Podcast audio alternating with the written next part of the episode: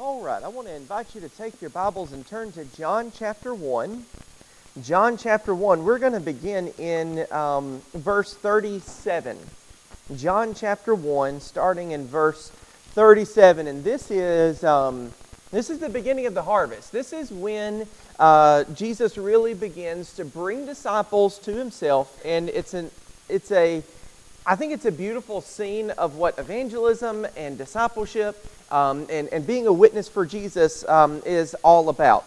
Um, nobody besides John really knew who Jesus was at this particular. And even John may have still had some learning to do before he could understand exactly who Jesus was. Um, but we'll see that even today, people don't have to know everything about him. They just have to be willing to come and meet him. Um, many of the disciples that Jesus calls, they, they may know him, but they don't necessarily know everything that he's about. And Jesus will work uh, in the life of anyone uh, to make them his own disciple. So before we go any further, I do want to mention that Jesus, he didn't grow up in a vacuum, and he didn't just appear. Um, the people around would have known Jesus. They wouldn't have known what he was to become. Uh, they wouldn't have known his mission, but, but he wouldn't be an absolute stranger to people. Uh, he had not been teaching the way that he was going to be teaching. He had not been working signs and wonders the way that he would, but he wouldn't have been an absolute stranger. So that's important for us to remember um, as we kind of dig into this that, that, that he would have been in this community or in this culture. He would have known some of these people, and some of them may have even known him before he called them to be his disciples. So let's look at the sermon in a sentence. Jesus started gathering a harvest with a simple invitation and an incredible promise. What we do know is that things changed. After Jesus was baptized and he went through the temptation, which is where this picks up, after the, he would went through the temptation in, in the wilderness, things changed. And so people would have begun to view him very differently, just like we see here uh, with these very first disciples. So last week we read verse 35 and 36, where John, once again, he's standing with two of his disciples and he says, Behold the Lamb of God. And so we pick up with these two disciples in verse 37. The two disciples heard him say this, and they followed Jesus. He turned and saw them following and said to them, What are you seeking? And they said to him, Rabbi, which means teacher, where are you staying? And he said to them, Come and you will see. So they came and saw where he was staying, and they stayed with him that day, for it was about the tenth hour. One of the two who heard John speak and followed Jesus was Andrew, Simon Peter's brother. And he first found his own brother Simon and said to him, We have found the Messiah, which means Christ. He brought him to Jesus. Jesus looked at him and said, You are Simon, the son of John. You shall be called Cephas, which means Peter. The next day, Jesus decided to go to Galilee. He found Philip and said to him, Follow me. Now, Philip was from Bethsaida, and, or, or the, the city of Andrew and Peter. Philip found Nathanael and said to him, We have found him of whom Moses in the law and all the prophets wrote, Jesus of Nazareth, son of Joseph. Nathanael said to him, Can anything good come out of Nazareth? Philip said to him, Come and see. Then or, Jesus saw Nathanael coming toward him and said of him, Behold, an Israelite indeed, in whom there is no deceit. Daniel said to him, How do you know me? Jesus answered him, Before Philip called you, when you were under the tree, or under the fig tree, I saw you. Nathanael answered him, Rabbi, you are the Son of God. You are the King of Israel. Jesus answered him, Because I said I saw you uh, under the fig tree, do you believe? You will see greater things than these. And he said to him, Truly, truly, I say to you, you will see heaven opened and the angels of God ascending and descending on the Son of Man. Okay, so let's get into this. First of all, we know that John was not trying to start his own movement. So he didn't need to accumulate and keep disciples. His whole ministry was about pointing away from himself. Uh, first, you know, repent and be baptized, and then eventually, behold the Lamb of God. So we know that John uh, was not trying to keep his disciples. So that's why he is, he is literally telling his disciples, look, here is one greater than me. Now, John would have continued to preach, he would have continued to perform his ministry up to the point that he was imprisoned. So once he was not free to do so, um, he would not have done that. So he was pointing out um, others uh, basically away from himself and to uh, Jesus. And so these two followers, these two disciples, they leave their teacher for the teacher. And so that's kind of how this story starts. Now, we definitely know that one of these men is called Andrew. He's the brother of Simon Peter, but the other man is not named. Now, this is the Gospel of John, John the Apostle, and John never gives his name in the, the Gospel. He never says, and me, John, I did this or that or the other. He always refers to himself in some other way. So, and we know that John was one of the very early, early disciples of Jesus. So, this other disciple who is not named and was not named um, is most likely John. Almost certainly, this is John uh, the Apostle. So, that's how he is the witness to so many of these things um, that we're about to look at.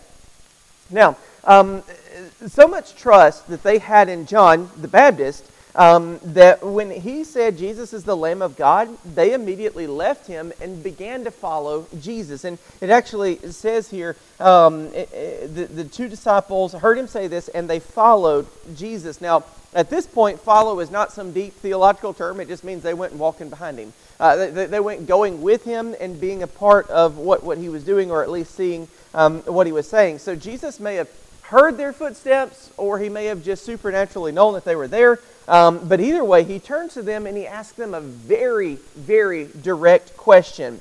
The question is, and this is the first you know, recorded words of Jesus in the Gospel of John. Uh, the question is very simple What are you seeking? Uh, it's not only direct, but it can actually be mm, challenging. As John and Andrew are faced with this question, um, they're not even able to answer it. And, and the question is when we first came to Jesus, could we have answered that question?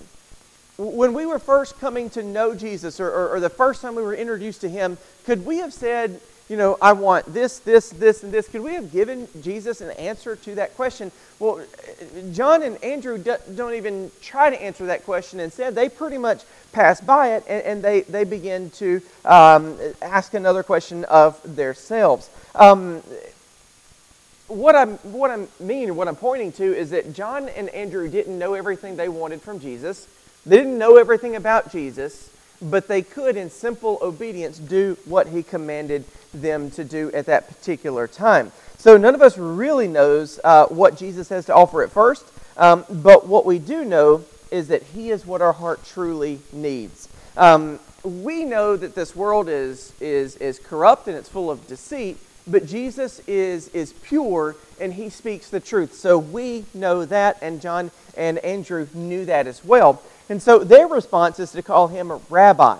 Um, now, John translates that word for us because it would have been um, maybe unfamiliar to the Gentiles that were reading. Um, and he says, uh, teacher. Well, actually, it means something like uh, your majesty. It, it, it is a high title, um, but it was used as teacher in that particular time period.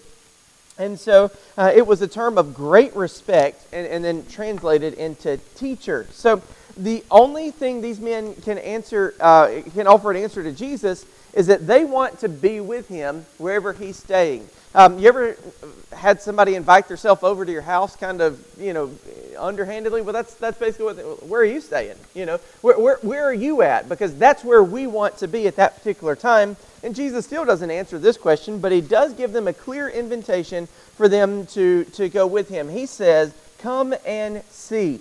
Come and you will see. So he is inviting them to come along with him on, on this journey th- where he's going. And obviously, you can take this all as extremely like literal and one dimensional. You know, what are you seeking? You know, where, where are you staying? And, and come and see. You can take all of that as extremely literal. This is one conversation.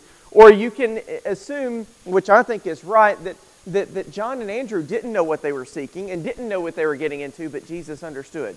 And he was beginning to get to those deeper truths with them almost immediately that they weren't going to be told about the kingdom. They were going to come and experience the kingdom. Uh, uh, they, they, they didn't just come to Jesus because he was a, a spectacle, they, they came because they were seeking something.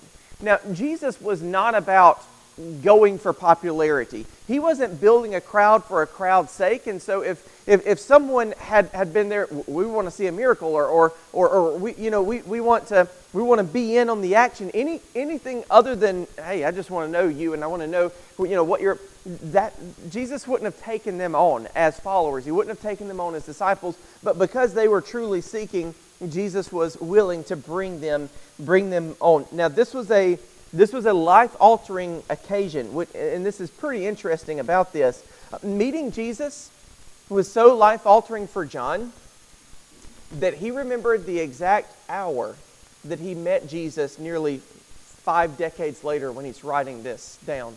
So, half a lifetime later, John still remembers when he met Jesus.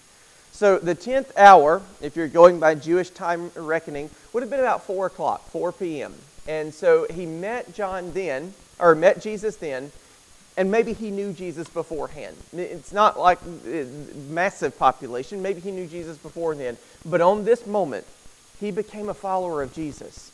And so he would have spent the rest of the day with Jesus. Now, what would they have done? That's, that's the stuff of, of imagination. What did Jesus teach John and Andrew that day? What did he say that convinced them that they needed to go and begin to make other disciples and bring other people to them? Well, we don't know. It, it likely some of it is recorded in other parts of scriptures. He probably told them some of the same things that he would teach later in, in sermons and in other conversations with religious leaders or things like that.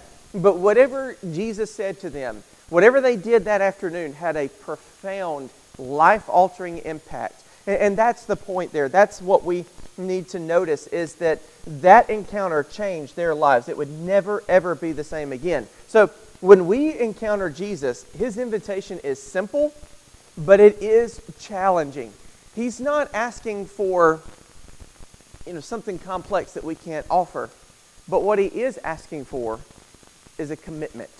He's asking for us to commit to follow Him, to commit to know Him, to commit to be His disciple. So that is simple, but it is not easy. It is not, it is not something that we can take on lightly. And I don't believe that, that John and Andrew took it on lightly, but they certainly took it on. And so let's look at this next part where we start seeing some, some other people jump in, other people joining in to following Jesus. It says the next day, Andrew set about finding his brother. So it, it, it says here in verse, um, let's see, in verse 38, no, no, no, verse 39, he, no, again, in verse 40, one of the two who heard John speak and followed Jesus was Andrew, Simon Peter's brother. In verse 41, he first found his brother Simon and said to him, We have found the Messiah, which means Christ. So Andrew set about finding his brother to introduce him to Jesus. Now, again, somewhere in the stuff of imagination, how did this conversation go? Who's the older? Is Andrew the older? Is Peter the older? Because that would change the way that conversation went. You know, Andrew comes to, to, to Peter, or to, to Simon, as we would know him at that time. Hey, we found the Messiah. Simon could have said, Yeah, you found him last week him the week before that, and him the week before that, because he was following after John the Baptist, right? So you could imagine any number of conversations. And we know that Simon and Andrew had a fishing business, so probably when he found Peter, or when he found Simon, Simon may have been working, and here's Andrew off following another teacher. Didn't you have a different teacher last week? I mean, you could see all of these things happening. We don't get all of that. John doesn't tell us all of that story, but what we do know is that Andrew found a way to bring people to Jesus. And in fact, every time we see Andrew, we don't get a lot of mentioning of Andrew in the Gospels, but every time we find him in the Gospels, he's bringing somebody new to Jesus. And so that's an important thing. And if we could only have one spiritual gift in this life, we should pray for the gift of bringing people to Jesus. Andrew had that gift. Maybe he wasn't the greatest speaker. Maybe he didn't have some of the same power to, to, to heal or to do different things that, that Peter and, and John would later, but he could bring people to Jesus, and that's important. And so that's exactly what he did. So, considering Simon's personality, um, the religious tension of the day, and the business of everyday life, Simon and Andrew probably had a longer conversation. I do believe that. But the end result is that basically Andrew brought Simon to Jesus, and Jesus met him there. So, the idea of Messiah, especially in the first century, it was just full of, of, of, theology, full of religious context. And, and certainly there had been a lot of people that had claimed to be the Messiah. Um, there were a lot of people who were accused or identified as the Messiah in the past. Um, and, and, really, that was the nature of the questions of the people from Jerusalem to John last week is, you know, who are you? And the first thing John says, well, I'm not the Christ, because I'm sure there's a bunch of people claiming, you know, to be the Christ or to be the Messiah during this time, but we've actually found him. And so that would have been a, a deep conversation, but for, but for Simon, he is willing to go and he's willing to meet Jesus. He's willing to listen to what Jesus has to say. So it is important that when we remember, or that we remember, when we are called to be witnesses of Jesus, we are not his defense attorneys. You're going to meet people and you're going to try to tell them that you're, you know, you follow Jesus, and, and they're immediately going to start trying to put Jesus on trial well, if God is good, why does this happen? And if, if, if, you know, if Jesus is all about righteousness, why do his own people do this? And, and that and the other. And they're always going to have excuses. And really what that is, is they're turning the attention away from Jesus and away from what God wants to do in their life. They're wanting to focus on something else entirely. It's deflection. And it's, it's, we know it well. When you were a kid, you learned deflection very quickly. You know, why did you do this? Well, Jimmy did it too. We learn that so quickly that, that, that it becomes second nature for us. And so when you ask people about Jesus and, and you try to talk to them about Jesus, immediately they're going to point something else. That's what they're going to do. It's not your job to defend Jesus. He's perfectly capable of defending himself. All our job is is to introduce people to him, to be that witness. Hey, I can't tell you about that, but what I can tell you is he has changed my life. I, I, can't, I, can't, I can't answer all of those questions for you, but I can tell you that Jesus in my life has been a revelation. He has saved me, He has forgiven me of my sins, and He has brought me into His family. You don't have to know everything, and, and you certainly don't have to be a theologian, and it doesn't seem like Andrew trying to, to make that kind of argument for with, with Simon. He just simply wanted to get Simon in front of Jesus. He knew that was his role, it was his purpose. He had that gift and he was able to accomplish it. So, the miraculous work that Jesus completes in our lives is enough to give others reason to follow Jesus. So, we may have to ask ourselves Has Jesus done miraculous work in our lives? Are we different today than the day that we met Jesus? Has he changed us? Has he made us into a new person? You may or may not be able to answer that question for yourself, but those around you can answer it. Those around you can tell you, yes, you are different than when you first met Jesus. Yes, you are different. You, have changed and you have grown because of what Jesus has been doing in your life. The work that Jesus does in our life is our witness, it is our testimony. Now, the way this is worded, not only did Andrew go and get Simon, but it seems that John uh, went for James later. So, again, in the verse I had trouble finding, in verse 41, he first found his brother Simon. So if there's a first, there must be more. It seems that John went and found James because we know that John and James were followers of Jesus, and so were Andrew and uh, Simon. And so John probably went to find uh, Simon. Maybe he realized, well, Andrew's going to get Peter. Well, why don't I go get James? And, and James may also have been working and, and, and fishing and doing the work that they had to do. And again, same story. John, you had you ha- John, you were following John last week. Now you're following Jesus. You know, and I'm still fishing. I'm still keeping up the family business. Um, you know, because somebody has to do all the work around here. But maybe, maybe that was the conversation. Maybe it wasn't. But what we do know is that eventually you had both John and James and uh, Andrew and Simon following after Jesus. So the relationship that these brothers already had, and and you know, sibling relationships can be tense. They can be challenging but, but one thing is, is they weren't necessarily going to break off and, and never deal with each other again. But that relationship is now magnified beyond degree because of the relationship that they have together with Jesus. Now, it's, you know, first, first impressions are, are a lot. When Jesus meets Simon, he gives the, the na- nickname Peter to him. Um, and if you, if you go back and, and look, apparently Simon Barjona actually had some kind of connotation that, that you were unstable as mud. Now, I don't know if that had to do with Simon himself or if that was just the name. Um, but anyway, what was following Simon around was that he was, he was wishy washy. He was back and forth and he was not dependable. He could be all over the place. And he could be this kind of person that, that you never knew what he was going to do next. You never knew if he was going to be there when he said he was going to be there. You never knew if what he was saying at that moment was true or false. He was just unstable. And so when Jesus looks at him, he says, Right now, you're Simon, but you're going to be called Cephas. Right now, you're unstable as mud, but you're going to be called the rock.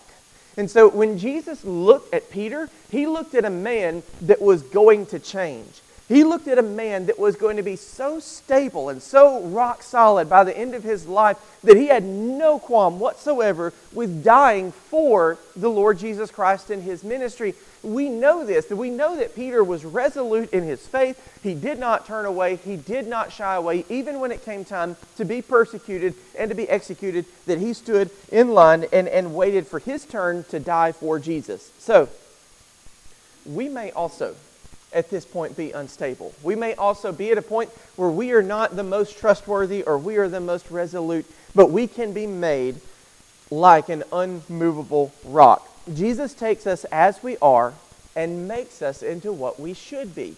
He does not expect for you to come clean. He does not expect for you to come prepared and to come perfect. We've heard this, and y'all probably heard other preachers say this, but people say, Well, I got to get my life right and then I'll get in church. That's like saying I'm going to get well and then go visit the doctor. It doesn't make sense. Jesus will clean us up, He will change us into what we need to be. But let's look at this as, as we have another day. So this will be the third day. Um, and, and we, see, we begin to see a pattern here as Jesus is picking up disciples um, with pretty good regularity. It says the next day, um, Jesus and his growing disciples, they decide to move to Galilee.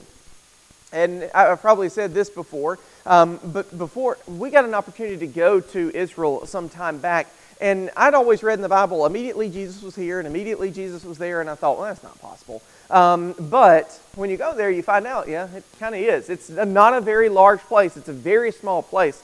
Um, I was watching on the news, you know, they're talking about the bombing and everything that's going on in Israel. And from Gaza, they were talking about shooting rockets, and it was like 40 something miles to Tel Aviv and 40 something miles to Jerusalem. And we don't even think about that in a country where you could attack all of the major cities, you know, and not travel 100 miles. It is a small country. And so when it says Jesus went from one place to another and he was there the next day, well, it actually does, even walking, it does make sense that he could be there the next day. So they go to Galilee. And so what that means is they were probably in that region around Nazareth and Cana. They were maybe, maybe they were in that area where they might have um, bumped into some different folk. And so they meet a man uh, named, or, or they, they, they, they meet Philip or they find Philip. So it actually says um, that next day, they decided to go to Galilee, and he, Jesus, found Philip and said to him, Follow me.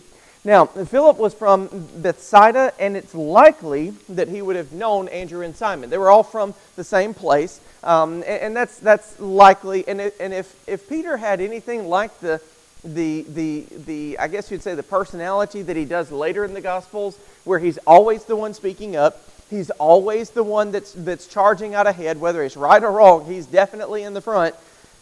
You would have known Peter. He, he would have been the one that everybody kind of, well, do you know Peter? Well, of course I know Peter. You know, so if you say but Bethsaida, do you know Peter? Yeah, of course I know this guy. Because he's always the one speaking up. He might be, you know, a buffoon sometimes. He might be, a, you know, a leader sometimes. But we know who he is. Well, so Philip may have known um, Simon and Andrew at this point. Um, but that's not necessarily the key point here. What we're told is that Jesus finds him, which indicates that Jesus was specifically searching for him.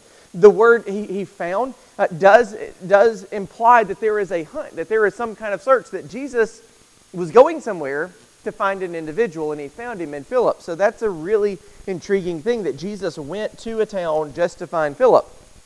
And then uh, Jesus tells Philip to follow him and keep on following him. So it's in, the, the way that he says, follow me, it doesn't just mean let's go somewhere right now, but it actually means keep on following me. Stay with me. Stay and follow and continue following me for, for the foreseeable future. So that's essentially when Jesus says, follow me in that way, that's what he means at the end of verse 43 follow me it means in that way. And so in verse 44 tells us philip was from bethsaida the city of andrew and peter uh, and it says that philip found nathanael. Um, now nathanael he had some kind of uh, reservation about jesus simply because of his hometown that was in Nazareth. By the way, Nathaniel is probably Bartholomew in the other three Gospels. Bartholomew is never mentioned in John, and Nathaniel is never mentioned in the other three. So, so probably he had two names, and John called him Nathaniel. Um, but anyway, it says that um, he had this issue. He says, Well, we have found uh, him of whom Moses in the law and also the prophets wrote, Jesus of Nazareth son of Joseph. So at this point, Philip identifies Jesus as a, a person from Nazareth, which was, you know, near Cana, which is where uh, Nathanael was from. And, and so he identifies him not just from Nazareth, but also a son of Joseph. Now, some people may say, well, this means that John thought that Joseph was Jesus' uh, true father. And that's not the case. All he was doing was recording a conversation that would have made a lot of practical sense who is he? Well, he's from Nazareth. Joseph was his father. Oh, yeah, yeah, I know who you're talking about. That's, that's kind of how that would have went. But with Nathaniel, he says, can anything good come out of Nazareth? It does seem that Nazareth had a bad reputation. Um, it may have been just the small town rivalries. Cana and, and Nazareth were close together, so it could have been that small town rivalry, but it also could have been the fact that Nazareth did sit on a trade route.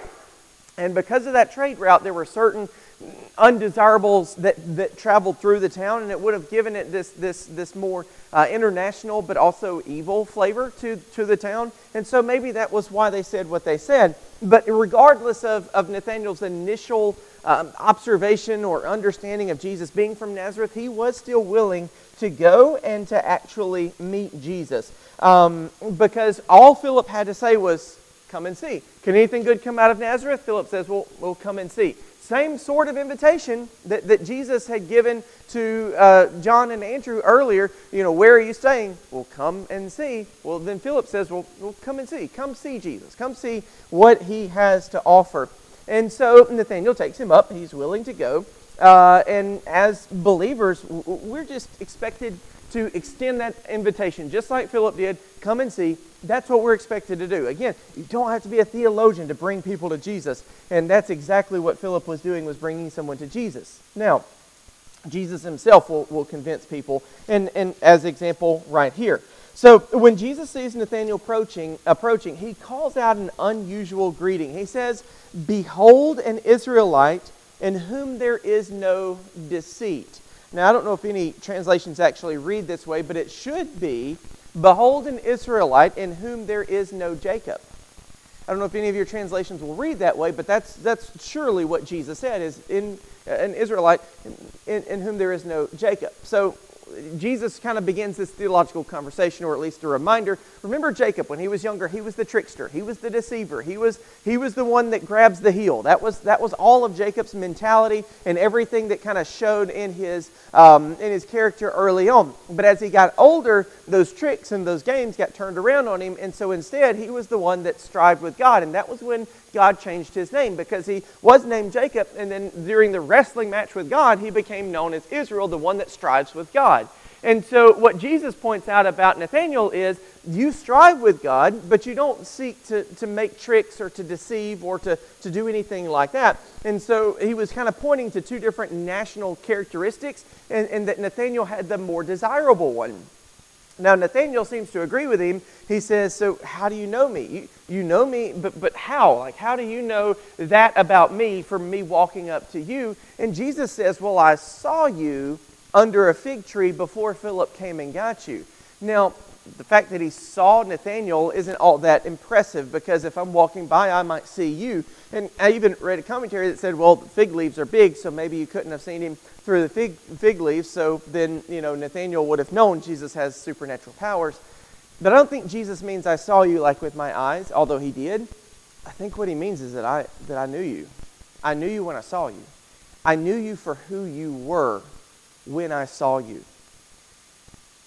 Now, think about that. If somebody came up to you and said, I know you for who you are, that would be very unnerving, wouldn't it?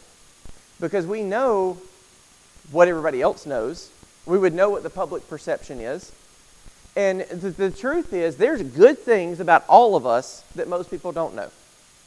There, there's, there's definitely good things that, that we just, you know, you might be an amazing cook and you never tell anybody, or, or you might be the best singer there is in the shower and you never tell anybody about those kinds of things. But there's also things that, that everybody else doesn't know that we don't want them to know. And Jesus knew Nathaniel. He knew that he sought to strive with God. And so if Nathaniel's sitting under that fig tree trying to figure out all the things that are going on, because you do, you have, you have John the Baptist. You have John the Baptist out there preaching about repentance. You, you have messiahs showing up all the time. Um, you have Roman rule. You have what the religious group in Israel is saying. You have those that, that, that are accepting the Greeks and, and uh, Greek way of life and Greek gods and all those things. So, so what's the truth? What's going on? Maybe that's what Nathaniel was sitting under that tree working on was what really should I believe and who should I who should I listen to? Maybe he was trying to strive with God, but but he wasn't going for a trick or a deceit or anything like that. And, and Jesus knew that and Jesus called him on it. And Nathaniel says, Well, how did how did you know me? But it's the most amazing thing when Jesus says, I saw you under that fig tree. And Nathaniel says, Well, you're the Son of God. You're the King of Israel. I recognize you as all of those things.